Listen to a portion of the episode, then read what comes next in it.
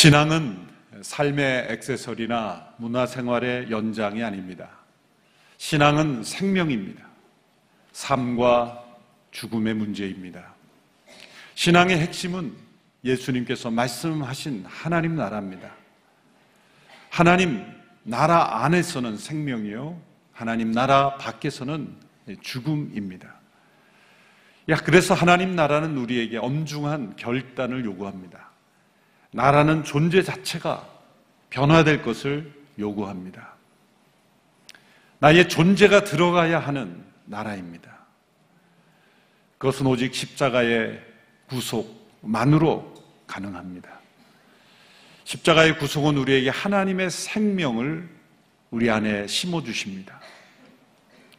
우리의 옛 생명이 그리스도의 십자가와 함께 제거되고 우리 안에 하나님의 새 생명을 태어나게 하셔서 그 생명이 자라게 하심으로 우리의 자연적인 삶 가운데 생명의 삶을 사는 것.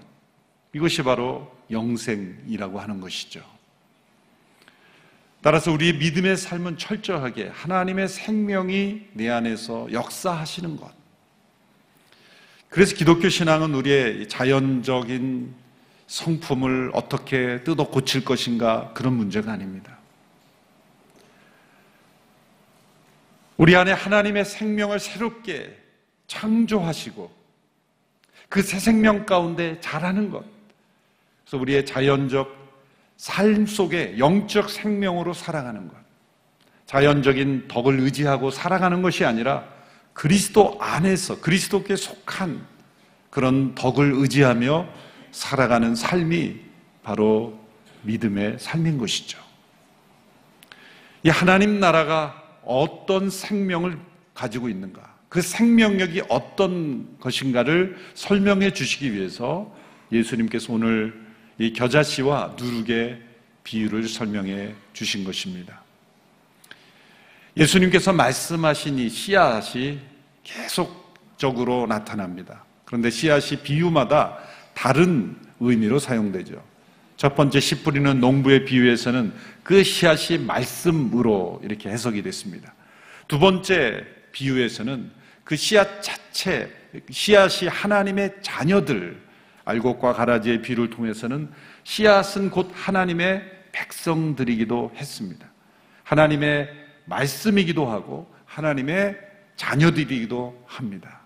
오늘 세 번째 겨자씨의 이 비유에서는 그 씨앗이 곧 하나님의 나라를 의미하기도 하는 것이죠. 그 하나님 나라의 생명력을 설명해 주시기 위해서 이 비유를 설명해 주신 것입니다. 오늘 본문 31절, 32절의 말씀을 같이 읽어보겠습니다. 시작. 예수께서 또 다른 비유를 들어 말씀하셨습니다. 하늘나라는 사람이 자기 밭에 가져다가 심어 놓은 겨자씨와 같다. 겨자씨는 모든 씨앗들 가운데 가장 작은 씨앗이지만 자라면 모든 풀보다 더 커져서 나무가 된다. 그래서 공중에 나는 새들이 와서 그 가지에 깃들게 된다.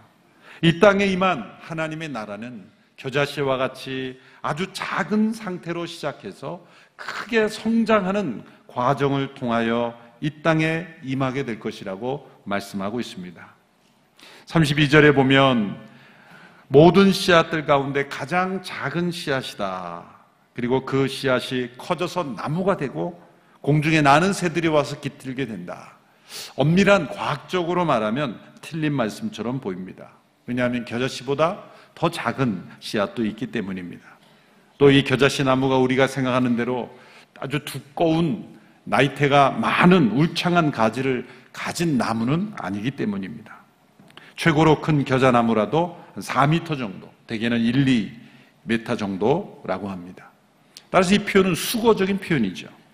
당시 사람들에게 아주 작다라고 할 때는 비록 겨자씨보다 더 작은 씨앗이 있다 할지라도 가장 작다라고 할 때는 겨자씨 같다라는 그런 관용적 수거를 사용했기 때문입니다. 그래서 예수님께서 너희가 겨자씨만한 믿음이 있을지라도 그래서 믿음의 아주 작은 이, 이 영역을 설명할 때도 겨자씨 같은 믿음 이렇게 설명했죠. 당시의 사람들이 조금도 자신을 희생하지 않으려는 인색한 사람을 가리켜 겨자씨만큼도 피 흘리지 않는 사람이다. 그런 수거를 사용하기도 했다는 것이죠. 이처럼 하나님 나라가 겨자씨처럼 아주 작고 미미한 모습으로 시작될지라도 그 하나님 나라는 성장한다. 왜? 생명이 있기 때문에. 생명은 자라고 변화하고 영향을 미치는 그 생명이기 때문에 하나님 나라는 생명의 나라이기 때문에 자라고 성장하고 영향을 미친다는 것이죠. 그런데 하나님 나라는 겨자씨처럼 아주 작고 미미한 모습으로 시작된다. 로마 제국의 한복판에 베들레헴에 구유에 누우신 아기 예수님. 세상이 주목하지 않는 누군가의 돌봄이 있어야 하는 아주 작은 연약한 아이로 세상에 오신 예수님. 마치 겨자씨처럼 너무나 미미하고 너무나 영향력이 없어 보이는 그런 모습이죠. 십자가에 달려 죽으신 예수님의 모습. 너무나 무능적해 보이고 연약해 보이는 모습으로 십자가에 달리신 예수님도 작고 미미한 그런 모습처럼 보였습니다. 세상 사람들은 힘과 세력을 내보여야 믿습니다. 그래서 예수님께서 십자가에서 무능력한 모습으로 못 박혀 죽으실 때 사람들은 다 떠났어요. 제자들도 떠났습니다. 실망했습니다. 그들이 기대했던 하나님 나라는 그렇게 연약한 모습일 수가 없다고 생각했기 때문이에요. 크고 웅장하고 강력한 힘을 가진 모습으로 나타나야 한다고 생각했기 때문이죠. 그래서 베들레헴에서 구유의 나인 누이신 아기 예수님을 보고 하나님의 아들이라 받아들이기를 두려워하고 거절했던 것입니다.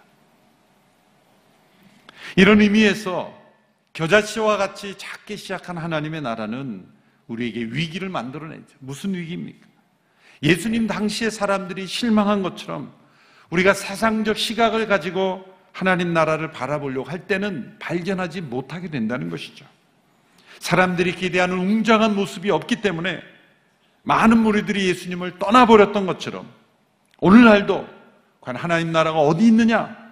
라고 그렇게 하나님 나라를 발견하지 못할 것입니다. 이 세상의 시각이 으로는 찾을 수 없기 때문에 세상과 정반대의 시각으로 하나님 나라의 생명은 겨자씨 같이 작고 미미하게 시작할지라도 그것이 자라나 큰 나무가 되는 그런 생명력 있는 실제라는 것을 바라보지 못하면 그 하나님 나라를 바라보지 못하는 것이죠.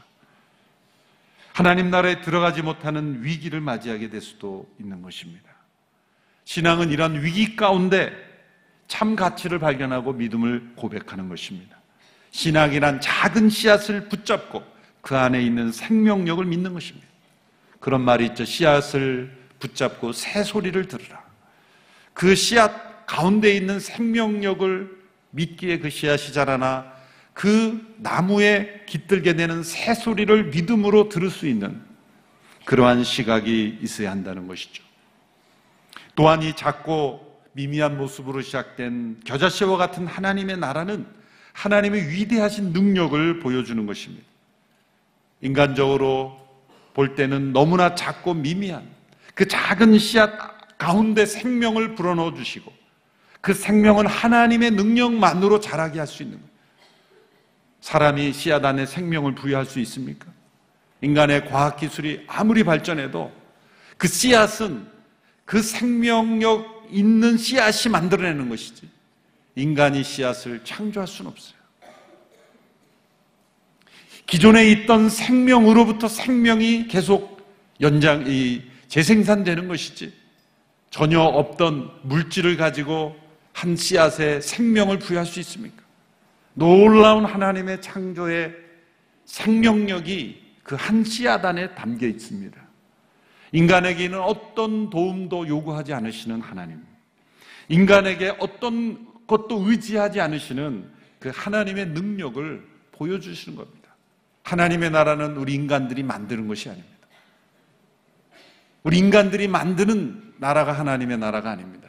우리가 어떤 제도, 어떤 문화, 어떤 법을 만들어서 하나님의 나라를 만드는 것이 아니죠. 하나님의 나라는 하나님의 이 생명의 역사로 하나님이 만들어 가시는데 그 뜻에 순종하는 이들을 통해서 우리를 사용하실 뿐입니다. 하나님 나라는 겨자씨처럼 작게 시작해서 새들이 와서 깃드는 큰 나무로 성장한 씨앗 자체에 있는 생명력, 그 생명력으로 자라나고 변화되고 영향을 미치는 것입니다. 이 땅에서 그 하나님 나라가 성장하여 큰 나무가 되시 성장한다는 의미는 두 가지 의미를 가지고 있습니다. 첫째로 예수 그리스도를 믿어 하나님 나라의 백성이 되는 사람들이 그리스도인들이 많아진다는 겁니다. 하나님 나라의 성장은 그리스도인들의 확장입니다. 하나님께서 아브라함을 부르셔서 무엇을 약속하셨습니까? 너로 큰 민족을 이루어 복의 근원이 되게 하겠다. 큰 민족, 수적 성장이죠. 아브라함의 자손들이 하늘의 별처럼 바다의 모래처럼 많아질 것이라고 약속했어요. 그리고 어느 정도 많은 민족을 이루었습니다. 그러나 실제로 이스라엘 민족이 하늘의 별처럼 바다의 모래처럼 많다고 할 수는 있습니까? 그럴 수는 없죠. 그것은 예수 그리스도를 믿는 아브라함의 자손 예수 그리스도를 믿는 이들을 말씀하시는 거죠. 갈라디아서 4장에 그 해석이 나와 있죠. 12명의 제자들이 수십만 명으로 성장했을 때 로마 제국이 그 하나님 나라의 생명력 앞에 무릎을 꿇은 것입니다. 예수님을 믿는 이들이 머리에 띠를 뚫고 플래카드를 만들고 데모해서 로마 제국을 굴복시킨 게 아니에요. 어떤 정치적 집회를 통해 로마 제국이 기독교를 인정한 것이 아닙니다. 하나님 나라의 생명력 앞에 로마 제국이 무릎을 꿇은 거예요. 그것을 착각했을 때 중세교회가 일어난 거예요. 우리가 어떤 세상적인 힘으로 우리가 모여서 세력을 과시했으니까 로마 제국이 무너졌다. 그것은 잘못 해석한 거예요. 하나님 나라의 생명력이 세상을 바꾸는 거지. 우리가 단지 많은 수가 모여서 힘을 발휘했기 때문에 세상이 변했다. 그것은 다른 시각인 거예요. 하나님 나라 역사는 어쩌다 한번 큰 광장에 모여 구호를 몇 번 외친다고 되는 게 아니에요. 겨자씨가 자라듯 조용하게 자라나 어느새 큰 나무를 이루는 방식으로 이루어집니다. 생명이 있다면 자라게 돼 있어요. 한 영혼 한 영혼 믿는 이들이 늘어나 결국 수없이 많은 이들이 참여하고 결국 영향을 미치게 되는 그런 하나님 나라의 생명의 번식 그것이 바로 하나님 나라의 성장 방식이죠. 전도란 우리가 해야 하는 것 이전에 할 수밖에 없는 것 이전에 되어지는 것입니다. 생명은 내 안에만 머무를 수 없는 겁니다. 누군가에게 그 생명이 전해지고 생명이 있으면 움직이고 그리고 자라나고 영향을 미치게 되는 것이죠. 나처럼 예수 믿는 이들을 내가 만드는 것이 아니라 내 안에 하나님의 생명이 있다면 그 생명은 번식하고 작은 겨자씨 같은 믿음이었지만 그 믿음이 자라나 큰 나무의 신앙이 되어서 많은 새들이 깃드는 그러한 믿음의 신앙으로 자라나게 되어 있는 거예요. 이런 생명의 번식, 생명의 성장, 생명의 확장이라는 시각으로 우리의 믿음을 바라봐야 하는 것입니다. 둘째로 하나님 나라가 이렇게 성장한다는 것은 예수 그리스도를 믿는 그 사람들의 고백이 더욱 깊어진다는 이거 질적인 성숙이죠. 수적인 확장만이 아니라 질적인 성숙도 함께 일어나는 것입니다. 신약의 바울 서신들은 대개 주후 40년경, 에베소서 같은 서신도 주 40년경에 기록된 그런 서신이죠. 복음서에 나타난 제자들의 예수님에 대한 고백과 이 에베소 같은 서신서에 나타난 바울의 고백을 보면 현격한 차이가 있죠.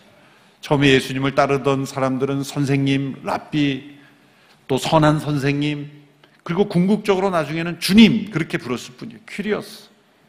그러나 에베소서 같은 서신서에 보면 얼마나 깊은 고백을 합니까? 모든 권세, 능력, 모든 주권보다 뛰어나신 분, 만물이 복종해야 되는 분, 교회의 머리이신 분, 그런 예수님에 대한 고백이 깊어지는 것, 그리스도를 아는 지식에서 점점점 자라가고 있는 것, 그것을 보여주는 것이죠.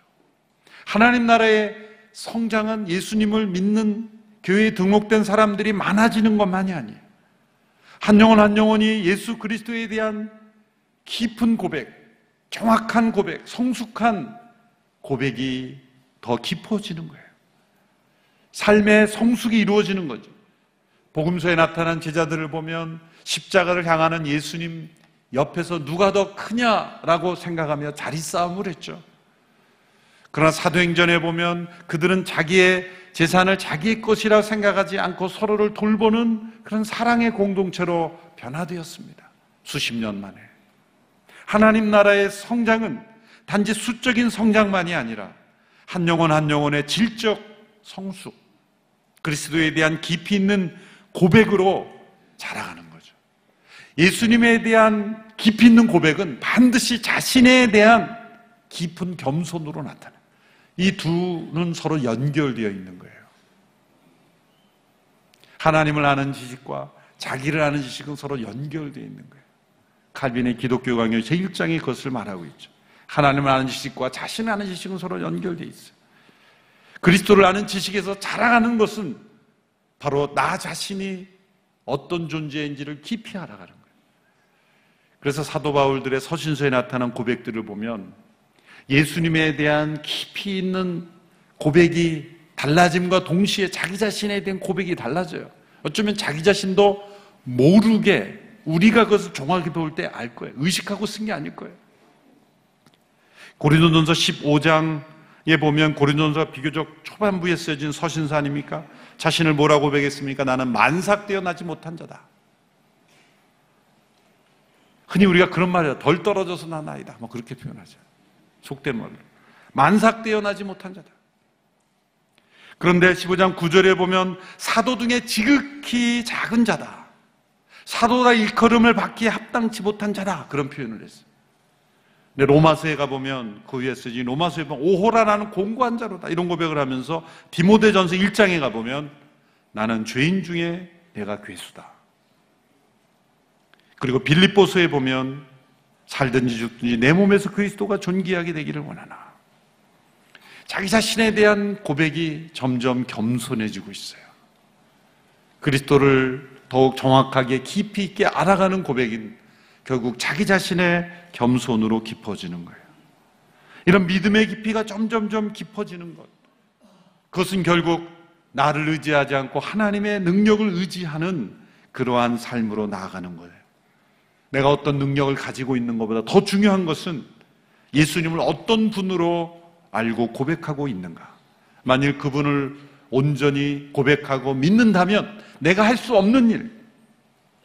그렇지만 나를 통해 일하시고자 하는 하나님의 능력이 나타나게 될 줄로 믿습니다.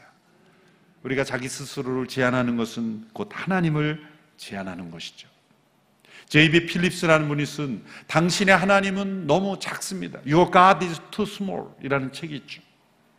우리의 교만과 불순종과 의심이 있을 때 이 하나님 나라의 성장과 확장을 위해서 나를 사용하실 수 있는 것을 우리가 제한하는 거예요. 교만입니다. 우리가 겸손할 때 하나님은 우리를 통해 놀라운 일을 행하신다는 거예요. 겸손한 자가 하나님의 쓰임을 받는다는 거예요. 여러분 이렇게 하나님 나라가 자라면 자기 자신만이 아니라 주변의 세상에 영향을 미치게 되어 있습니다. 그래서 이러한 진리를 그 다음 연이어서 누룩에 비유해서 다시 설명해 주시는 것이죠. 33절의 말씀을 함께 읽어보겠습니다. 33절 시작. 예수께서 또 다른 비유를 들어 말씀하셨습니다. 하늘나라는 여인이 가져다가 밀가루 3톤에 섞어 온통 부풀게 하는 누룩과 같다. 이 사톤이라는 것은 헬라 시대 물량의 단위죠. 여기서 3, 4톤은 32.4리터 정도 됩니다.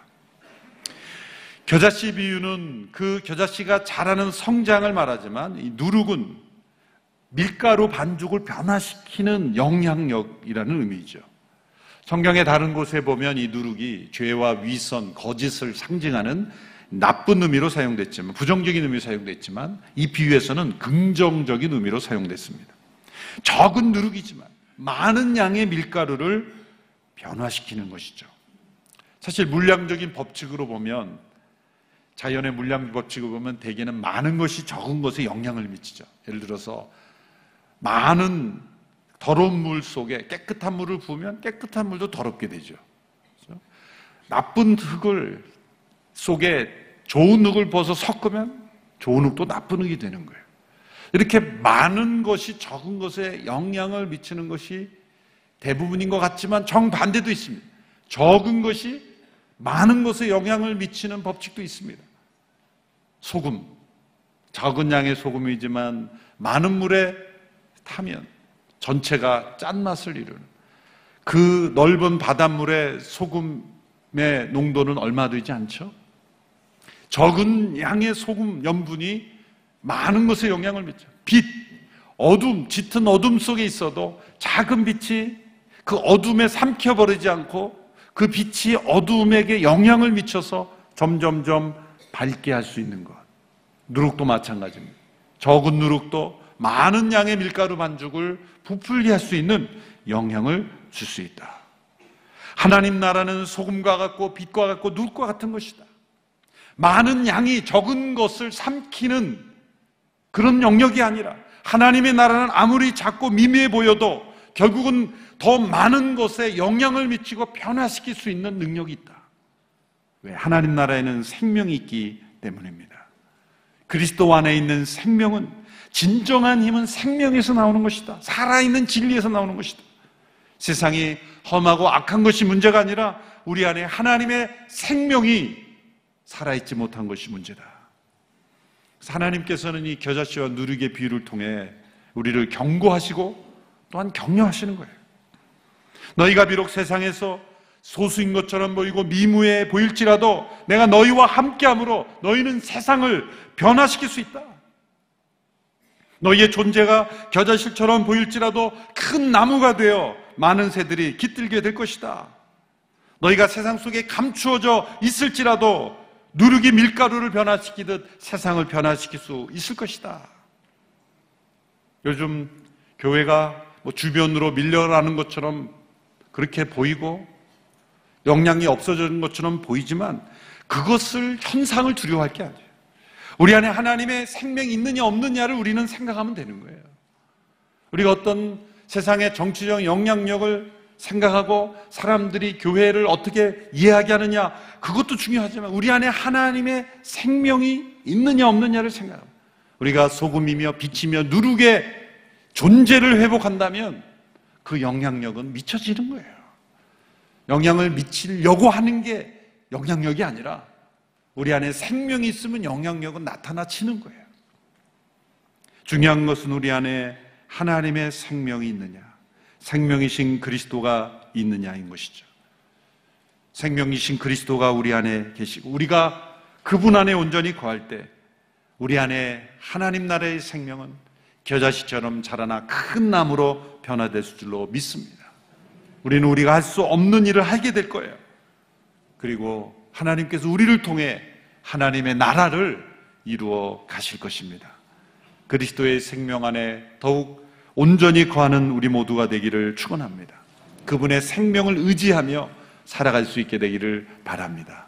우리 안에 있는 새 생명이 자라도록 우리의 육신을 복종시켜 영생의 삶을 날마다 삶으로 하나님의 나라가 우리를 통해 이루어져 가기를 주님의 이름으로 축원합니다. 기도하겠습니다. 하나님 아버지 작은 겨자씨로 시작하여 큰 나무로 이루는 이 생명의 성장, 생명의 영향력을 우리가 경험할 수 있기를 간절히 원합니다. 이 땅에 주의 복음의 씨앗이 심겨지고 하나님의 백성들이 심겨지고 겨자씨 같은 하나님의 나라가 심겨짐으로 이 땅에 놀라운 하나님 나라의 성장이 이루어졌습니다. 주님, 이 하나님 나라가 이 땅에 더욱 온전히 성장하고 성숙하고 영향을 미치는 나라가 될 수 있도록 우리 모두를 사용하여 주시옵소서. 예수님의 이름으로 기도합나이다. 아멘. 여기 있죠 외로운데 아, 그러니까 하나님께서 그냥 너는 거기 있음으로써 내가 어떻게 하는 거를 어, 너는 그냥 보기만 하면 돼 너는 그냥 거기 있는 것이 선교사야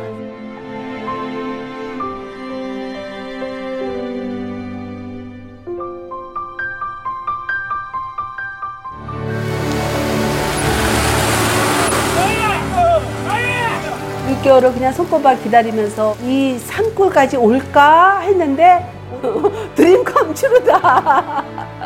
네, 정말 좋았어요. 용기였고 또 위로되고 정말 선교사들한테 빵과 같은 거 정말 없어서는 안 되는 함께 가는. 선교사들이 일- 이런 외지에 있다 보면 선교사 부인들이 굉장히 그 정신적인 문제가 많이 생기는데 그런 부분을 CGN TV가 완전히 해결을 해줬어요. 이 CGN TV도 사실 크게 저에게 동력자가 돼준 거예요. 온 세상을 위한 복음의 통로! 세상을 섬기는 방송 CGN TV 감사 합니다. 사랑합니다.